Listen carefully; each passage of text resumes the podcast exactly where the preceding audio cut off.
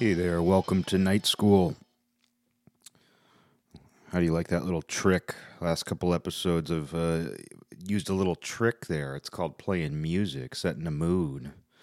It's called setting a mood, but um, yeah, I don't really have a topic, but I wouldn't call this a free for all necessarily. I'm feeling very slow. The world seems to have slowed, slown. I almost said it's slowing down. Is that a way to say it? I feel like people say that. Everything is slowing, slowing, slown. I'm, I'm, I'm imagining a word that's S L O W N. Sloan. But yeah, everything feels like it's slowed down a little bit. Not necessarily in a good way, but not in a way to complain about either. I think uh, things slowing down is something to accept. which sounds like some platitude. I need I really need to start marketing myself to 40 something year old women. Things slowing down, it's something to accept. There's all those uh, platitudes, there's all these info, I don't even know what to call them. I don't even know what to call anything anymore. What do you call things? What do you call things? What do you call what do you call things? But uh, yeah, you'll see these little infographics around these days where it's like, this is how you accept uh, criticism. I'll tell you how to. I'll, I'll tell you exactly how to accept criticism. You scream in someone's face. You just scream. Make sure you react very quickly. When someone criticizes you, when someone says something that isn't even necessarily a direct or even indirect criticism. If you just think there's a slight chance that something somebody said to you in your presence doesn't even need to be directed at you, doesn't even need to be said to you. If you think that something could possibly in any way be interpreted as a criticism of you, scream in their face. And practice your scream too. You know, it should be natural, but it should also have a you know a nice range to it. You know, just make sure you you do that. Just do that. I saw a video years ago. I went on a, a kick years ago. I was l- watching videos of kids fighting and one of them was these two kids uh, and it was an urban environment and these two kids were fighting in a classroom and one of them you could tell was kind of a nerd and the other one wasn't. One was a nerd and the other one wasn't. But uh, at one point the teacher and it wasn't violent or anything it was just a you know i wasn't watching violent kid fights kids kind of bickering and shoving and pushing each other which almost seems worse. The fact that I was watching videos like that, like not kids boxing, punching each other in the face, just kids getting into, you know, kind of, you know, smaller conflicts. you know, what, what are you doing? Uh, I'm watching videos of kids getting into smaller conflicts. But uh, anyway, at one point, you could see the kids getting into a conflict in the classroom, and then the video cut. Like you missed like it immediately cut to like a few minutes later and the teacher was just like restraining the nerd and the nerd was just screaming like just unintelligible high pitched screaming. And the other kid was like what's wrong with you? Yo what's wrong with you? Something it was that kind of response. And there was nothing else to say but it was i loved it. Uh, i think it disappeared think it, it it went missing. That video went missing because I would love to. I'd love to sample it, even if you can't get the visual.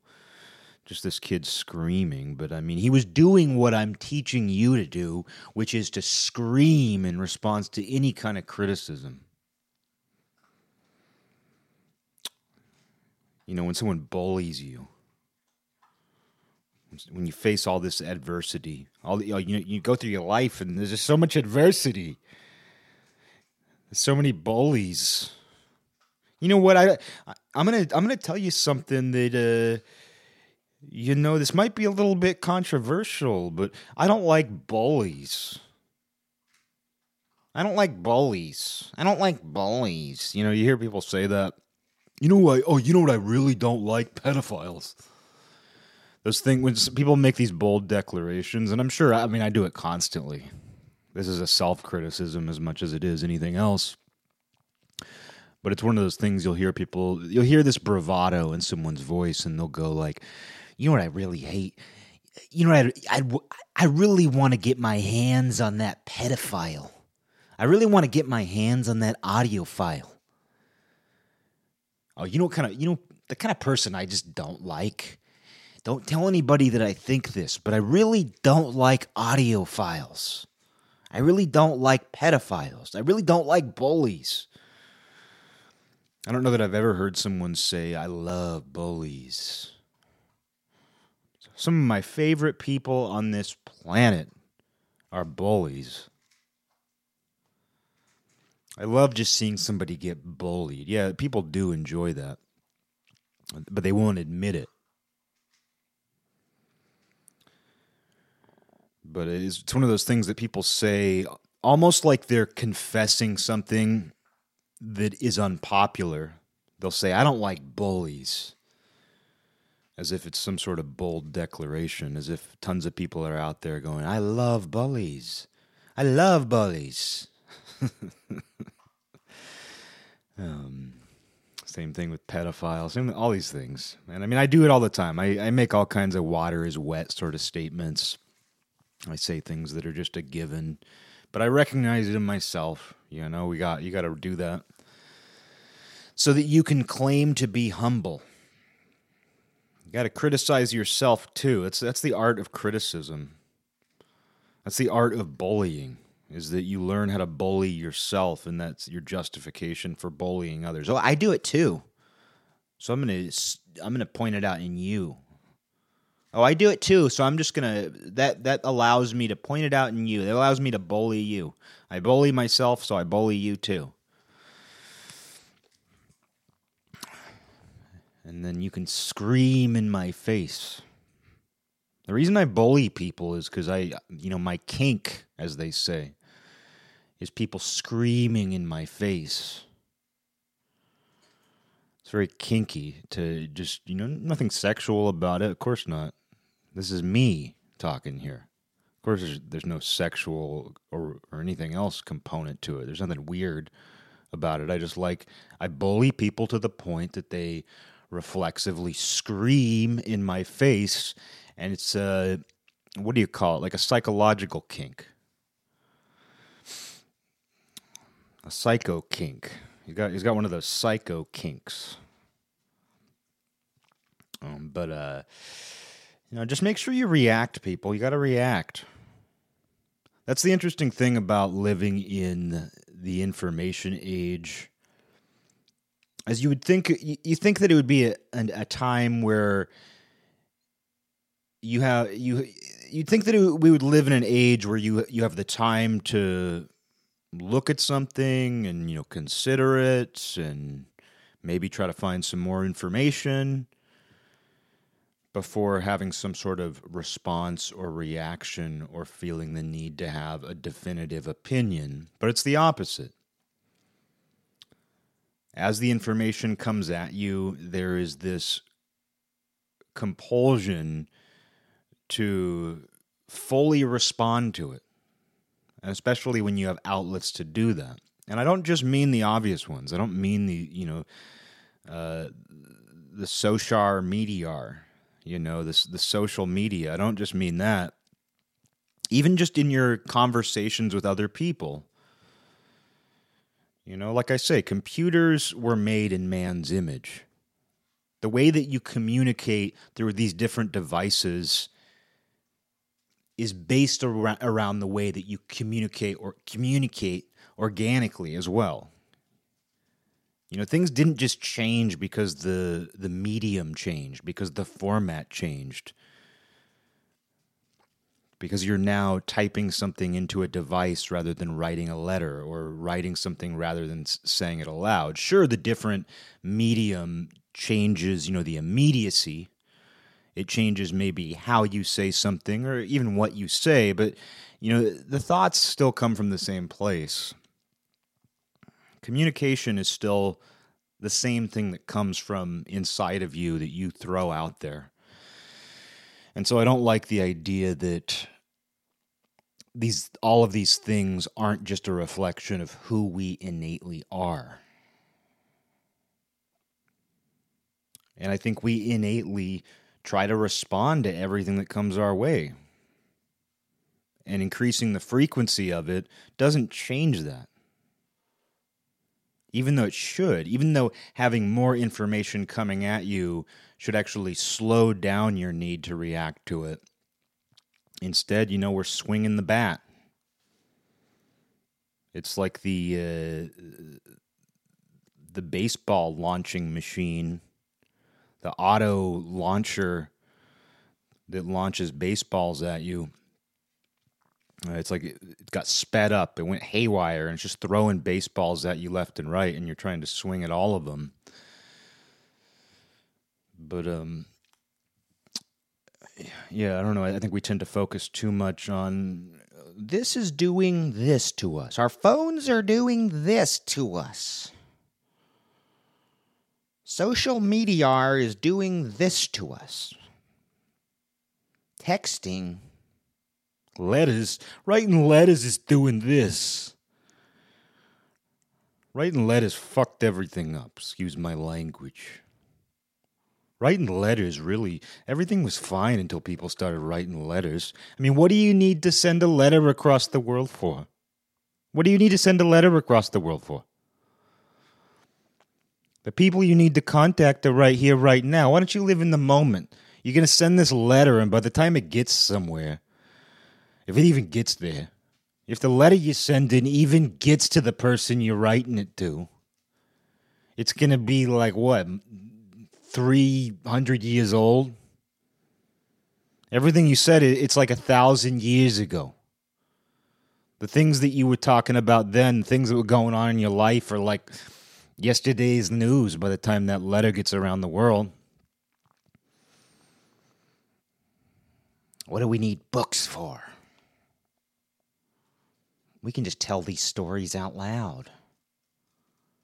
These books are destroying our verbal our verbal culture. Storytelling is is it's really gone down the tubes. All you know, storytelling has really gone down the tubas since they invented books.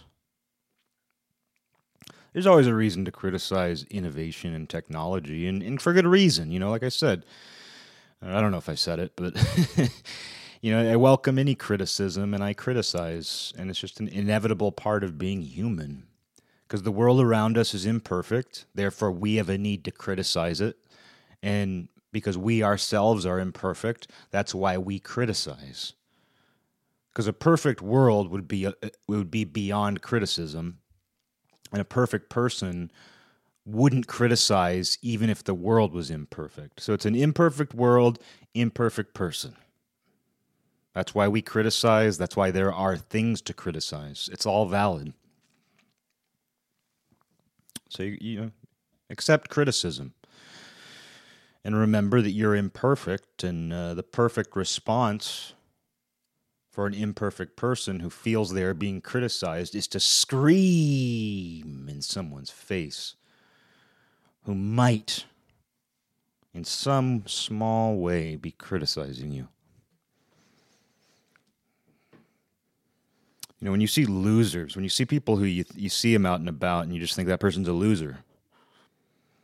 Not even a judgment. I mean, because there's a difference in seeing people. Sometimes you see someone, and it's not even a judgment of them when you say, "Oh my God, look at that loser." It's not even a judgment of them. Sometimes you see a person, and there's not even any kind of you don't even do any kind of equation in, your mind. There's no analysis. You just immediately identify somebody as a loser or something good, you know, too. It could be a, a good thing as well, but let's just go with losers because I like the word loser. I like the word loser. And uh and losers, you know, we need them. Uh, you know, there was a, a song. I'm trying to f- remember the artist. It might have been the Del Satins, but there was a, a song I played on an old Every Night to School night called "Gotta Have Losers Too," and I love that song because it's true. You know, we need losers in this world. We need losers.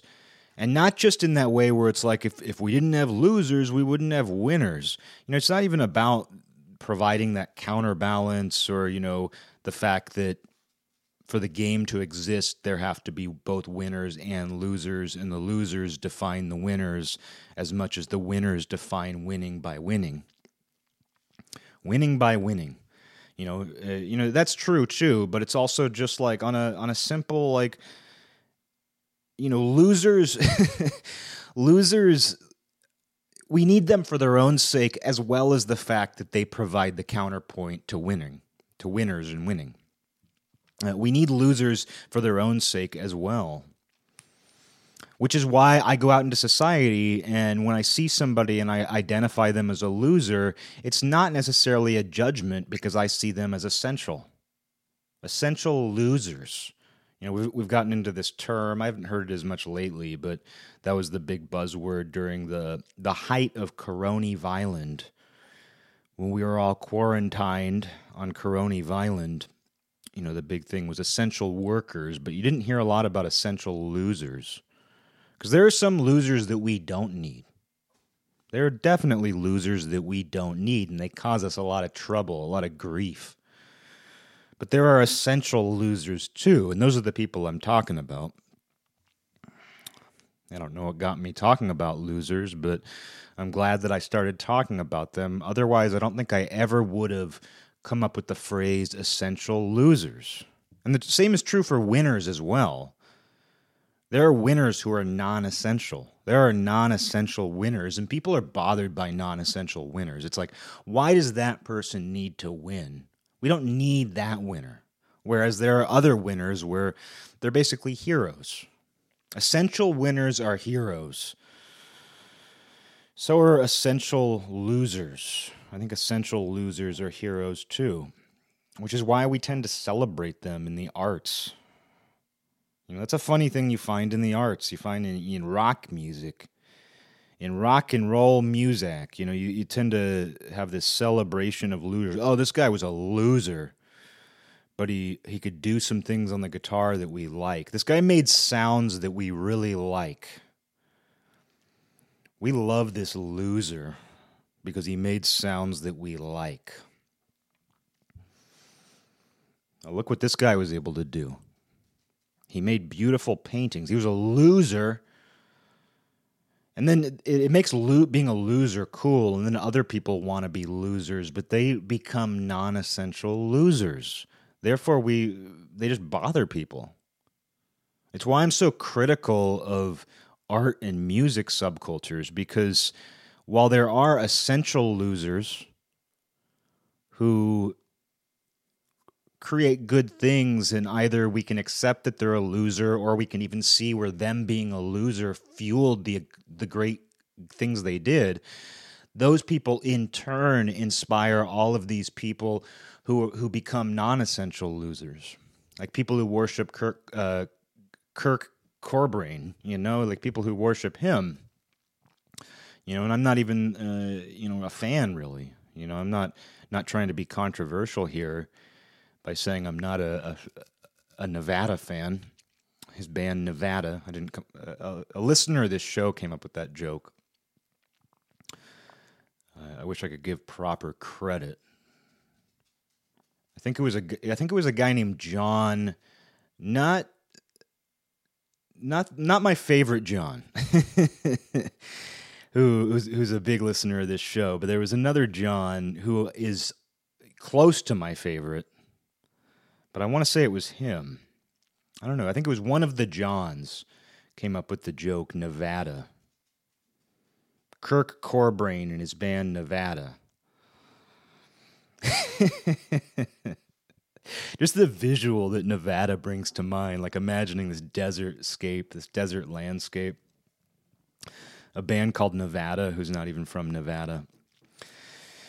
But anyway, uh, you know, you think about that, where that guy, you know, the world has decided that that guy was an essential loser. But he inspired a lot of non essential losers. And he might have inspired some other essential losers too, but it's just, it's interesting to think about that. Because non essential losers, man, they can just give you a lot of trouble. But it's important not to react to them, it's important not to hate them. You know, if they pushed you too far, have that scream ready. I mean, it should be like a, uh, it should be spring loaded. That scream that you have prepared when someone, because it's not just when someone criticizes you or bullies you, it's something you have prepared for pr- pretty much any situation. It's spring loaded. Keep that tension tight. Your soul should just feel taut. T A U T. You should just feel tense all the time, have that scream spring loaded, ready to go. But um yeah, I mean, uh, you know, this this episode has already been more productive than I imagined when I hit record. I'm very glad I decided to get into this topic of essential losers versus non-essential losers, and I imagine I will have more to say about it in the future. Probably not a lot more about essential winners versus non-essential winners. And in my opinion, non-essential winners might as well be losers. In my opinion, non-essential winners and non-essential losers are basically the same thing. They make you feel the same way when you're around them. And I might be one of them. I might be aware of them because I'm talking about my own here. I might very well be talking about my own species, my own subcategory, my own subculture. That might be my subculture. You know, my subculture is non essential winner slash loser. There's really no difference. And my goal in life is to teach 40 something year old women platitudes that are that should be just super obvious. Like about screaming. You know? About art and music. I want to you know, that's what i want to do. I want to teach 40 something year old women about art and music. Become an art and music teacher just talk we just like to talk we just like to talk about it I'm not talking about teaching people how to make art or make music or really anything other than just casual conversation. But yeah, the, the need to react to information. I know that somehow that spawned the essential loser conversation discussion I don't know that this counts as a conversation considering it's one person, but to me it is. To me, this is a conversation. As a non essential winner, non essential loser, this feels like a conversation to me. But yeah, you know, it, it, you would expect as we've entered the information era, which is kind of a, a narcissistic way of seeing it you know, because information age isn't a new term. It was a term that was being used before the internet was around. It's just it's related to the proliferation of information. And uh, you know, as soon as basically as soon as people thought there was more information available, which has been every point in history, every point in history has been the information age. You know, the the first town crier you know, the first time a town crier came to your town and told you the news from another town was the information age. When have we not been in the information age? When was the. Um, what I want to know is where was this time period where there was no information? That's what I want to know. When was the period, the age of no information? Because it sure seems like we've always managed to spread and discuss and think about and react to information one way or another. And of course, it has become more rapid, it has become more prolific. The rate at which information comes to us, the frequency of information has increased. And so we're reacting to more. But yeah, the need to have some sort of definitive reaction. And the, the problem with that, the problem with having some sort of the problem with investing in your reaction to any information, especially as it unfolds, is that you then become defensive of that investment. And you don't want to change your attitude. You know, if you respond to something a certain way and you communicate that to somebody, especially if you do it in some sort of public way, now that we do have these public avenues to express ourselves, now that we do have uh, you know podcasts, now that us non-essential losers have podcasts, I don't. You know, the truth is, I'm more of a non-essential winner, which makes me a loser. But it's a more positive way of looking at it to think of myself as a non-essential winner but now that we have all these ways to express ourselves, we also invest more. And then as things continue to evolve and unfold, it's difficult to uninvest ourselves. And that drains people. It's really draining. It's draining to continually invest yourselves because, I mean, you think about a financial investment. You think about a financial investment and what is that? It'll it'll drain your your bank account because you're putting money into things, and it can be it, it can be productive. You can get more money as a result of your investments, but initially you got to put a, a drain. You got to put a drain on your uh, your income because it's going into the investment with the hope that it goes somewhere, that it grows, that it goes somewhere and grows somewhere. You know, but uh, you know, mean, the same is true for you know emotionally investing in something, intellectually investing in something, which I think few people do. I think few people do intellectually invest in things without emotion. I don't think that happens very often. I think it's fine. I think it's fine that most people, even when they're intellectually investing in something, do so with emotion involved. I think that's okay because, you know, I'm not a fan of this, you know, Uh, oh, you know, all I think about are the facts.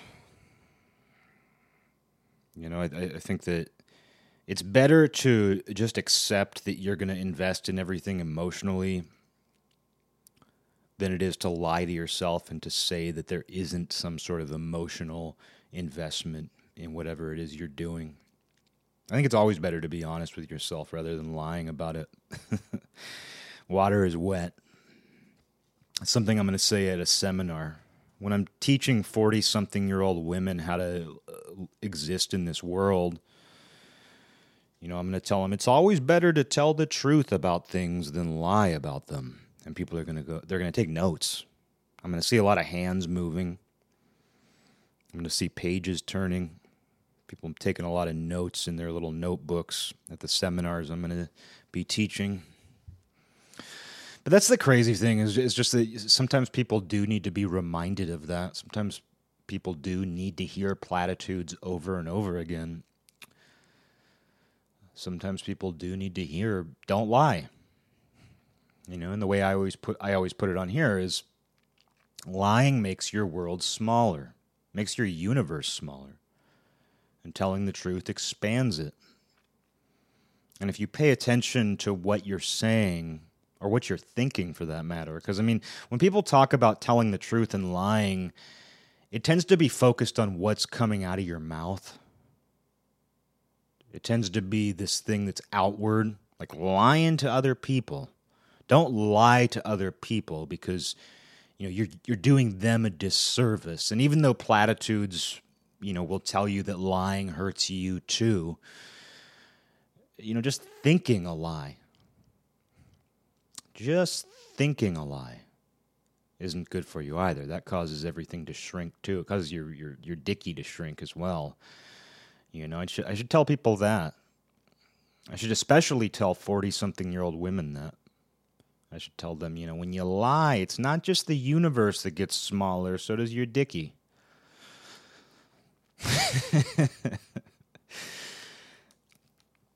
you got to get physical. You got to get, you know, you know I'm, t- I'm too focused on the universe. I'm too focused on these uh, things that we can't even comprehend. I mean, you walk from one room of your house to the other and you can't even remember what the other room looks like. And here I am always talking about the universe as if that means something to people. Got to talk about their Dickies. By that I mean their pants. Dickies brand. Your the pair of Dickies that you're wearing is to shrink like like you left it in the dryer. That's what I mean. Whenever I say Dickie, I mean your uh, your pants, your Dickies. You left them in the dryer too long because you have such a short memory. You know, I was talking recently about how you know people's political memory seems to have been reset around late 2016 it's like their world restarted in late 2016. And they, they don't understand the momentum that led to that shift. You know, while 2016 was a pivotal moment, as my friend Miles was saying at that time, this is a false paradigm shift. And he was right. I remember I was having conversations with Miles then, he was saying everybody's saying that this is some kind of paradigm shift going on, you know, the 2016 period.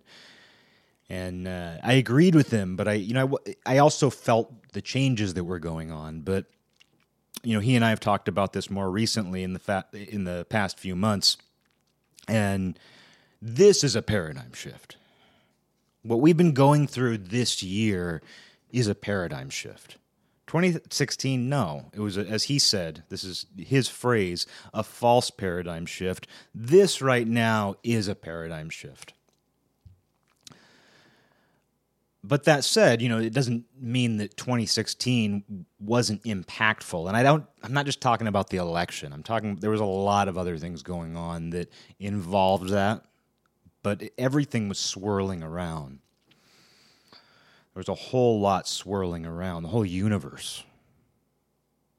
So something was going on. It wasn't the paradigm shift that this is, but something was definitely happening.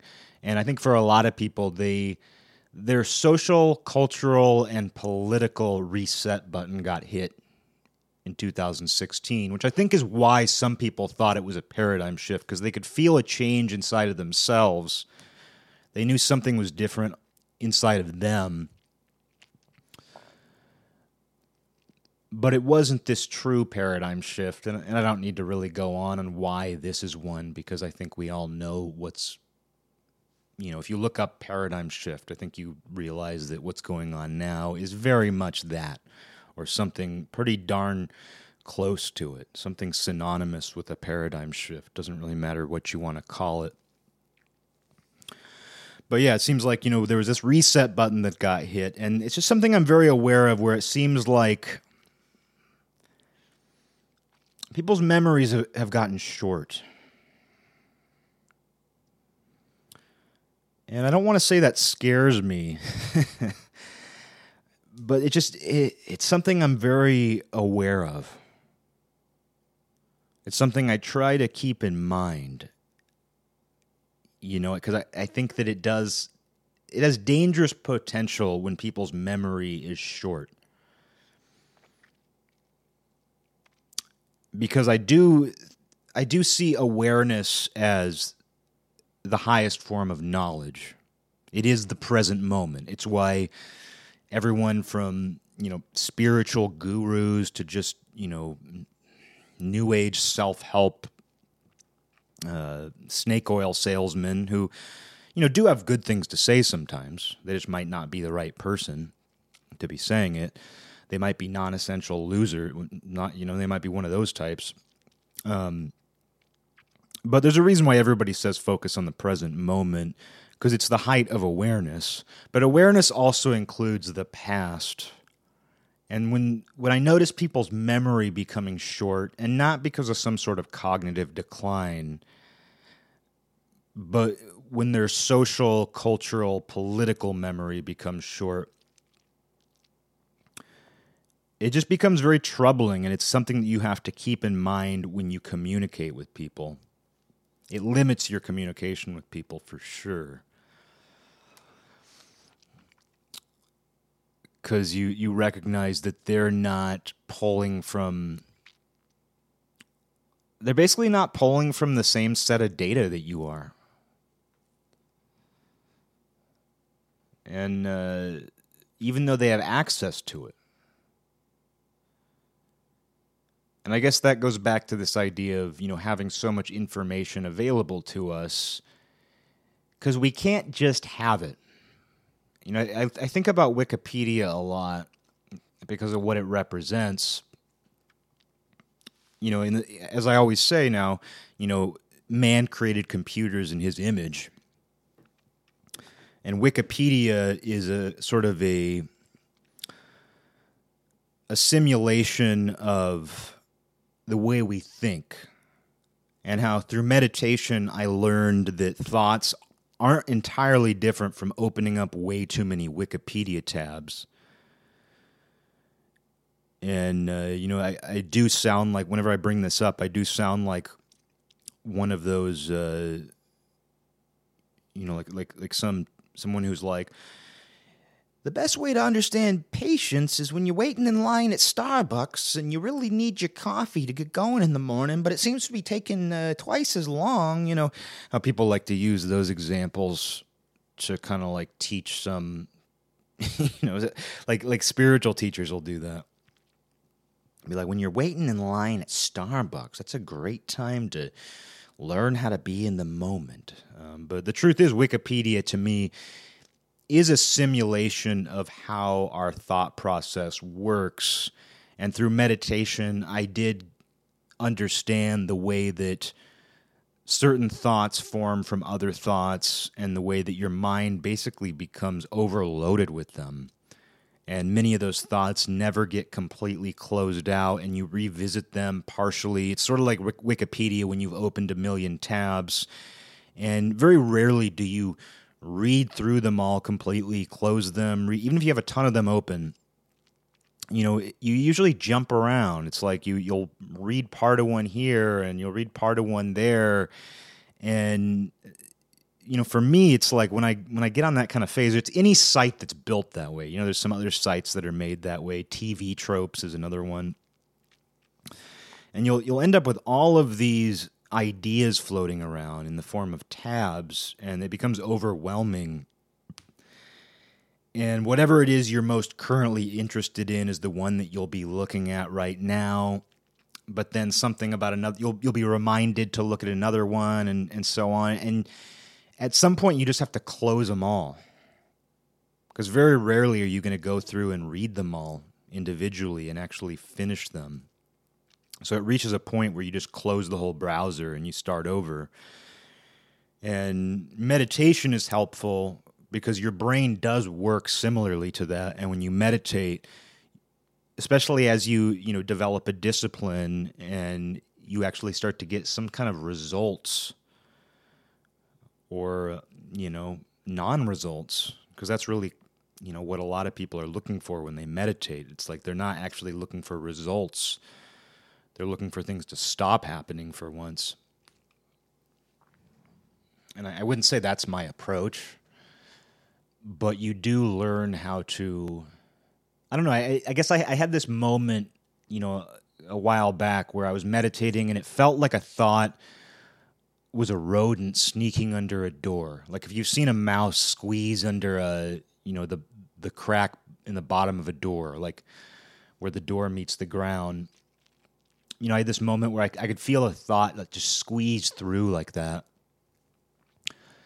And it, it gave me insight into how thoughts form. And then, you know, just paying attention to your thoughts as they come. And many of your thoughts do feel hyperlinked together in the same way that a Wikipedia article will have a link to another article. Many of your thoughts come to you that way, and you don't even realize it. You know, I I had an experience. I was thinking about an art class I had in junior high, and then I thought about this kid who was in that class and he moved. And then I remembered that his mom went to the same gym as my best friend's mom. And then that led to a thought about my best friend's family. And then that led to a thought about something else. And, you know, I was actually able to backtrack. I was actually able to reverse those thoughts and find exactly where the thoughts had connected. And it should seem obvious. It should seem obvious that it works that way. But, you know, the reason I bring up computer examples is because, you know, they were created to mimic the way that we think, and they don't mimic it perfectly, which I think is why people get so upset sometimes at at the way information and communication is handled through computers and through devices. I think people get so frustrated with it and like to say that that's the thing that's destroying our society because they see that thing and they're like, this is very close to the organic thing that it's mimicking, but it's not perfect. And because it's not perfect, it frustrates me. So I want to criticize it because, again, I'm imperfect and that thing is imperfect. So it's a match made in heaven. I'm imperfect, that thing's imperfect. My imperfection is what makes me criticize other things and if those other things are imperfect, well, hey, I have I have material. I have something to criticize. And it's valid, it's justified. And I think that's what people do when they see these modern forms of communication. They see that it's not a perfect representation of how they feel information should be documented or communicated and that makes them think that it's far more destructive than it actually is.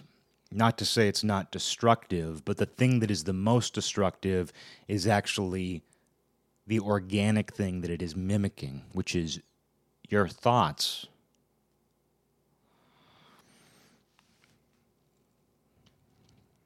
So, you know, it's very easy to focus on the medium. And that's not to say you should blow your brains out. Oh, oh, so my thoughts are the problem. You, oh, you you telling me it's not social media that's turning people against each other? It's the way I think organically. People are like, oh, social media is destroying us. When like you know, less than a decade ago, we fought two world wars. We fought two world wars before social media. people were eh, having brutal wars with everybody all the time hundreds of years ago, thousands of years ago. You look through history books, and what do we remember more than anything? What do we document more than anything? Wars. And yet we're like, social media is the worst thing to ever happen. It's turning us against each other.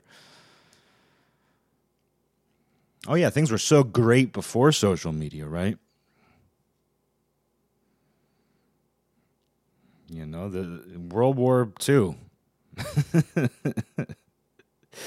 oh, World War II was so great. We didn't have social media then, turning us against each other. World War One, 20 years earlier. You know, Rome. Oh, the Romans. They were so lucky. They lived in such peace all the time. Roman expansion was so peaceful because they didn't have social media.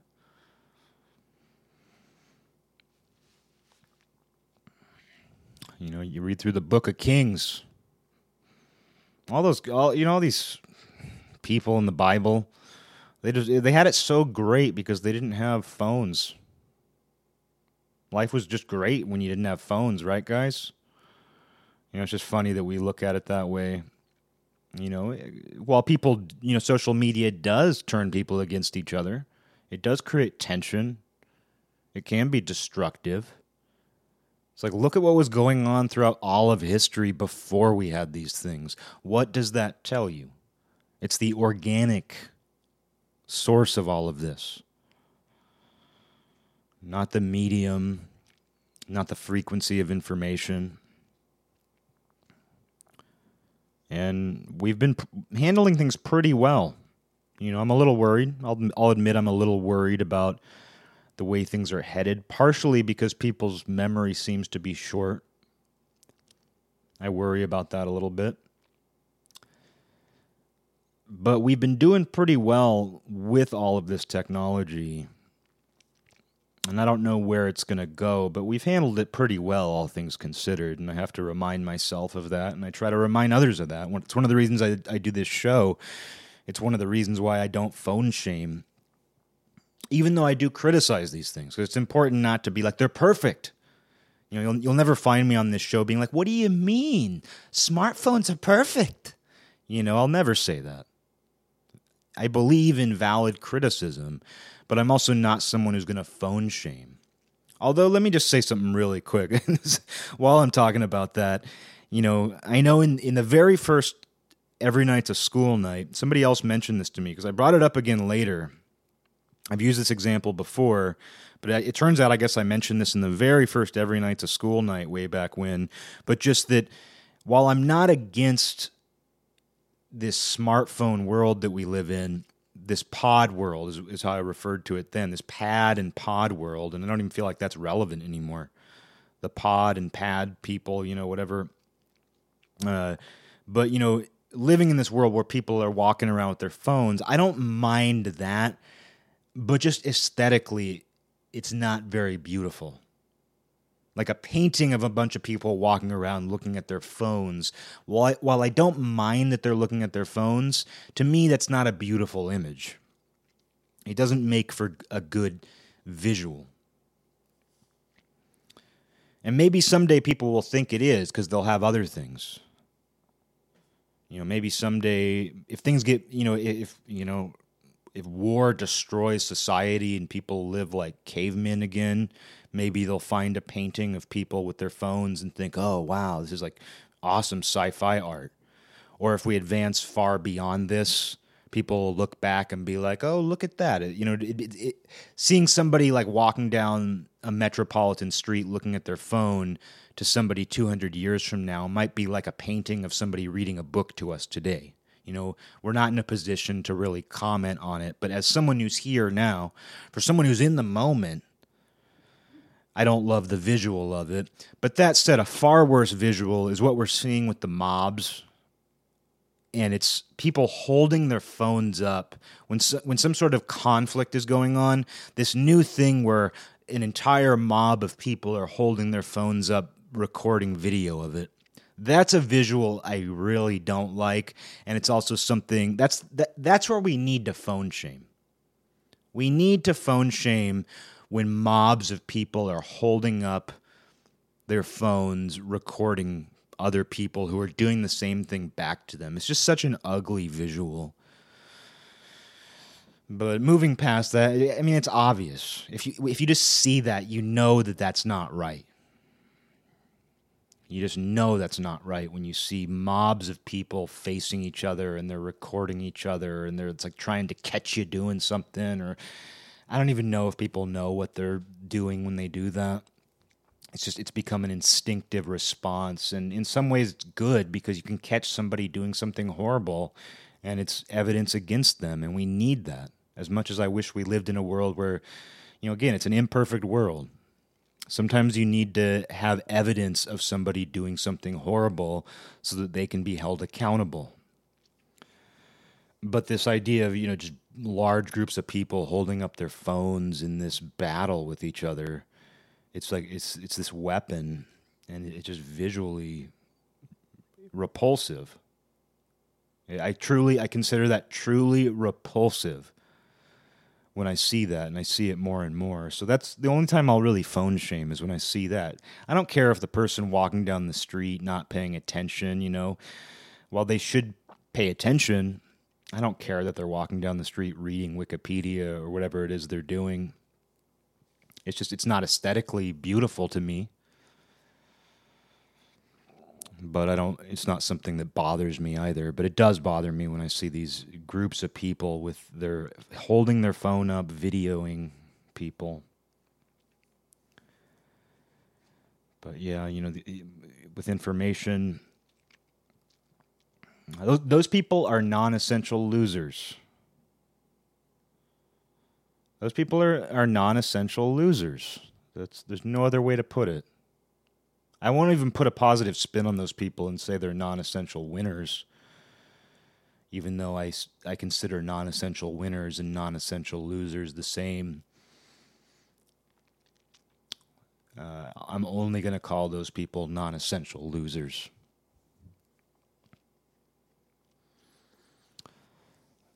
And uh, that is a that is a situation where I find myself reacting when I see that. I do end up reacting to that myself, but it's not really something you need to ever analyze. There's no way to analyze that. It's just that's your gut. Your gut, you know, you see certain things, you see certain behavior, you you see certain visuals and your gut just tells you all you need. Your gut tells you how to respond. Whereas it's the stuff that you could and should roll around a little bit. Because sometimes when you let something roll around, you find that it rolls right back out. An idea comes to you, a piece of information comes to you, it goes inside your brain, it rolls around a little bit, and you find that it goes right back out. And you, you say, Don't need that. I don't even need to say anything about that. And meditation does help with that. That's why I will recommend meditation to people because if you find that you're not able to control those thoughts, I th- I believe that meditation can help you. It can aid you in controlling your thoughts and not just controlling your thoughts but allowing thoughts to enter you, allowing information to come into your brain. It, it gives you some clarity if you do want to analyze it, if you do want to think about it, if you do want to know how you honestly feel. Again, it's that idea of honesty not being something that only applies when something leaves your mouth, but it's something that goes on inside of you, regardless of whether a thought ever gets communicated to another human being or not. Practices like meditation can help you be honest with yourself. And you have to be honest with yourself in order to analyze information in good faith. Again, it doesn't matter if you verbalize it or not, but you know, having some of these practices, having some of this discipline will also, you know, you'll recognize that you don't need certain things. Certain things will just come and go. It's easy come, easy go. Oh, I'll see things that are horrifying to me. You know, not necessarily horrifying in that they're like physically brutal, like people being hurt. Although that, ha- you know, sometimes that, but I'll just see things. I'll, I'll just, I'll hop online. You know, somebody will say something to me. I'll be out and about and see somebody do or say something, and it's nice because I I have a stance in response to it because you can't help but but have one. But it just kind of comes and goes. As easy as it came into your periphery, it leaves on the other side. It comes in, it passes through, and it goes. And so you can condition your mind to do that. Not to say you won't be hung up on some things or other things, but you can condition your mind to just kind of let things come in, roll around a little bit, and you know, sometimes you think, oh, I'm going to let this roll around a little more. I'm gonna. This is gonna be a fun little game where I let this piece of information just roll around, and maybe I want to keep it there. Maybe I want to form an opinion. Maybe that little piece of information that's rolling around, you know, it starts to gather up. Uh, it's like a snowball, and it's like, hey, this is gonna become an opinion, and it's actually an opinion I want to have. So I'm just gonna let it stay here. Other times, it's just it's gone, and you never worry or think about it again. And if it comes up again, well, hey, there's that there's that thought again. And just as easily as it came the first time, it can go again. So that's helpful. Not that I see meditation as simply as a way to control your thoughts, although that's not, you know, I don't mean to be dismissive of that. Like, oh, simply, oh, simply a way to control your thoughts. Oh, oh, meditation is just a way to control your own thoughts. That's that doesn't matter. A way to con- mind control for yourself. Pfft, that's nothing. No, but you know, while that is important, I mean, I do think there is an act of devotion to it, as well as there's that transcendental aspect where you do get in touch with other things that I don't I don't need to go into here today, but or ever, you know, I mean those are the things that, you know, are beyond communication really. but it's not just that sort of because there's that secular way of seeing meditation as oh i'm going to be able to control my thoughts and emotions better which is great but for me it's not a secular discipline you know for me it is it's both devotional as well as you know there is this uh i mean it's become devotional because of the transcendental experiences or transcendent. I'm not sure if there's really even a distinction between those words. Oh, you keep saying transcendental, but don't you mean transcendent? These inner voices, man.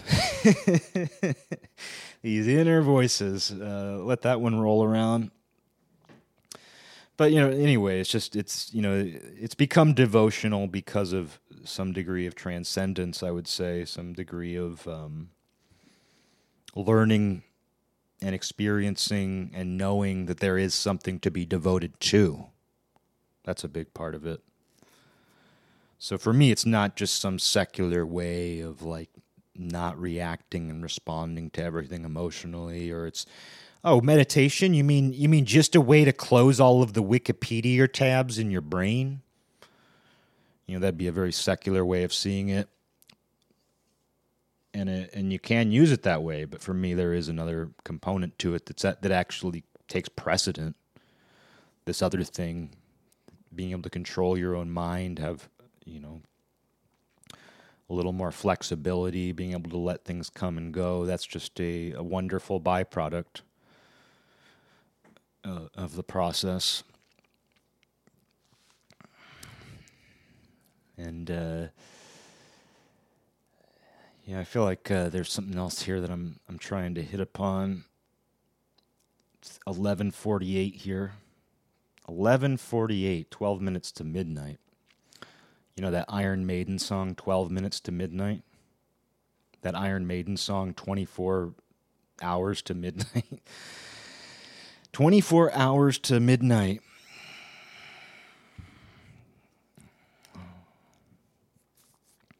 That Iron Maiden Ramones cover band that I'm starting. 24 hours till midnight. it probably exists. Somebody's done that. How could you know somebody has to have made an Iron Maiden Ramones cover band, which would be really funny actually. That's funnier than the Beatles Metallica cover band uh, I like Iron Maiden, Ramones more.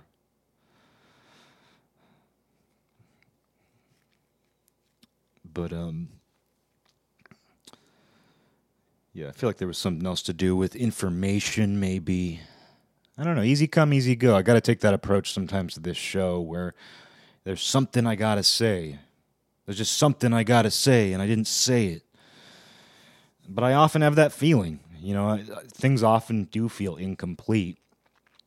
Life feels that way sometimes. You know, sometimes it feels like you just haven't done that one thing that you've been meaning to do. And for me, that's often something creative.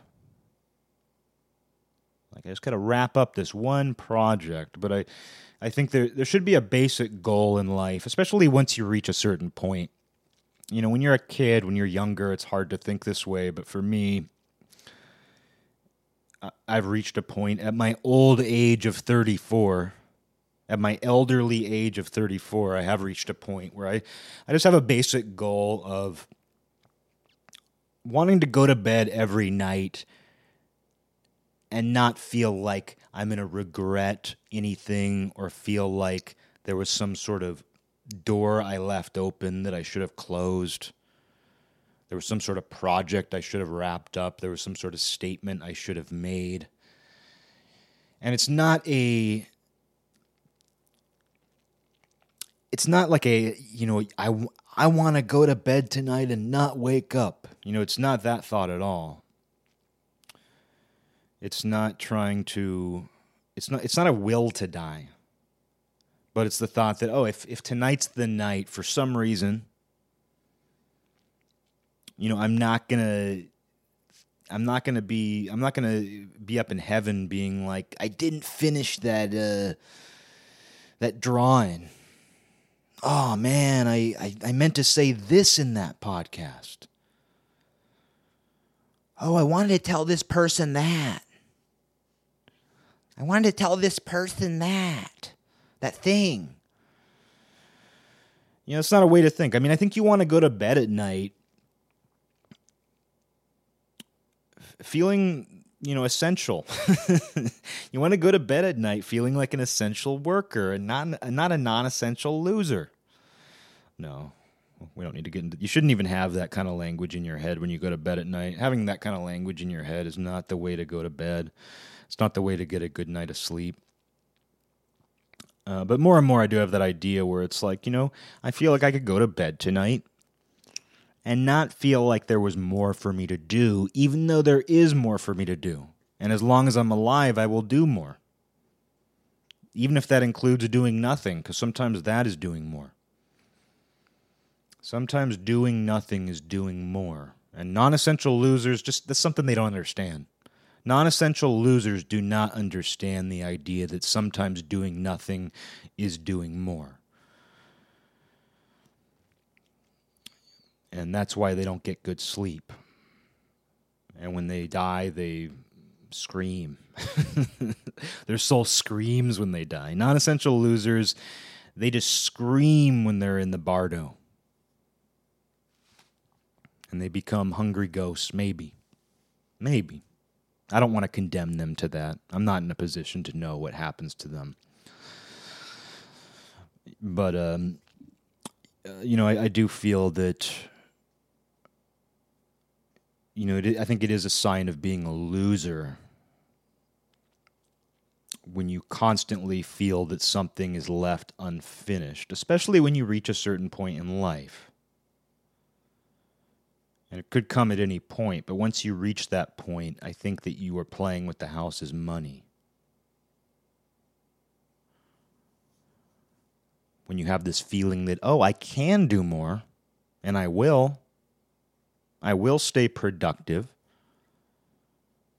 even if that means slowing down sometimes, even if that means just sitting, even if that just means clearing, you know, clearing the slate, because that's productive too. You know, sometimes erasing things. Sometimes erasing the chalkboard is more productive than writing on the chalkboard. That's what I'm going to say to the 40 something year old women that I'm going to teach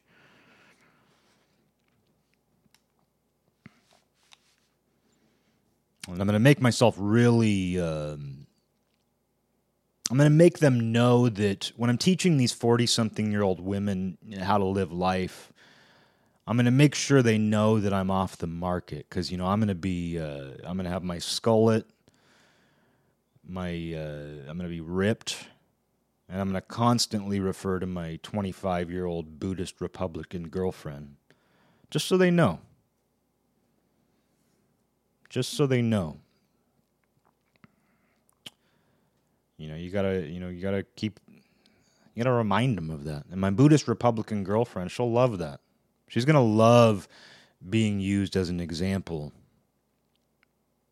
in my education seminars for 40 something year old women. I guess I didn't really imagine that I was also going to be 40 something too during these seminars, but I guess I am.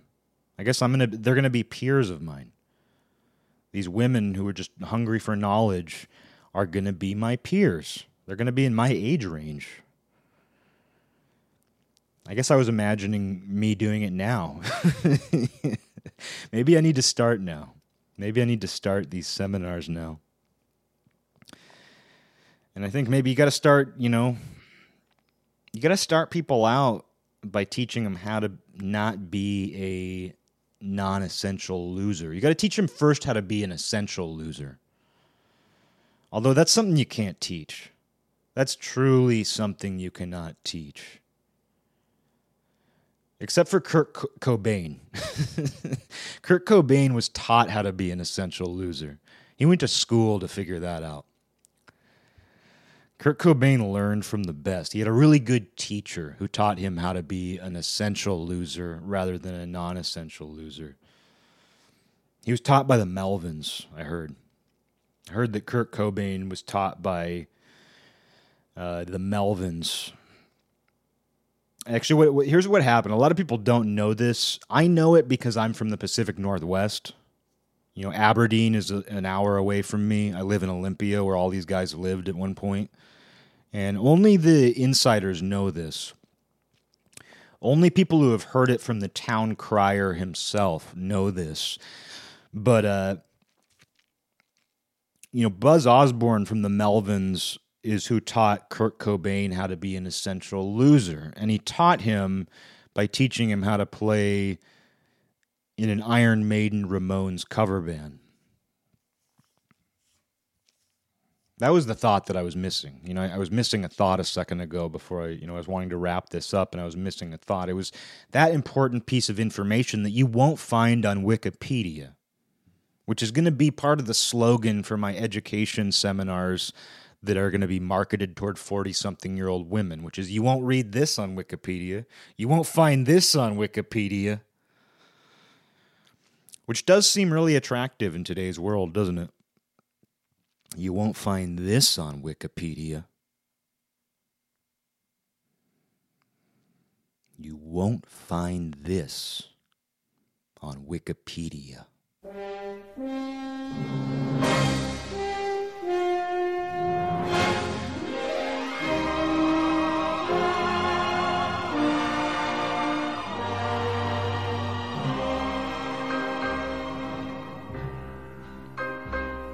This land is mine. God gave this land to me. This brave, this golden land to me. And when the morning sun reveals her I see a land where children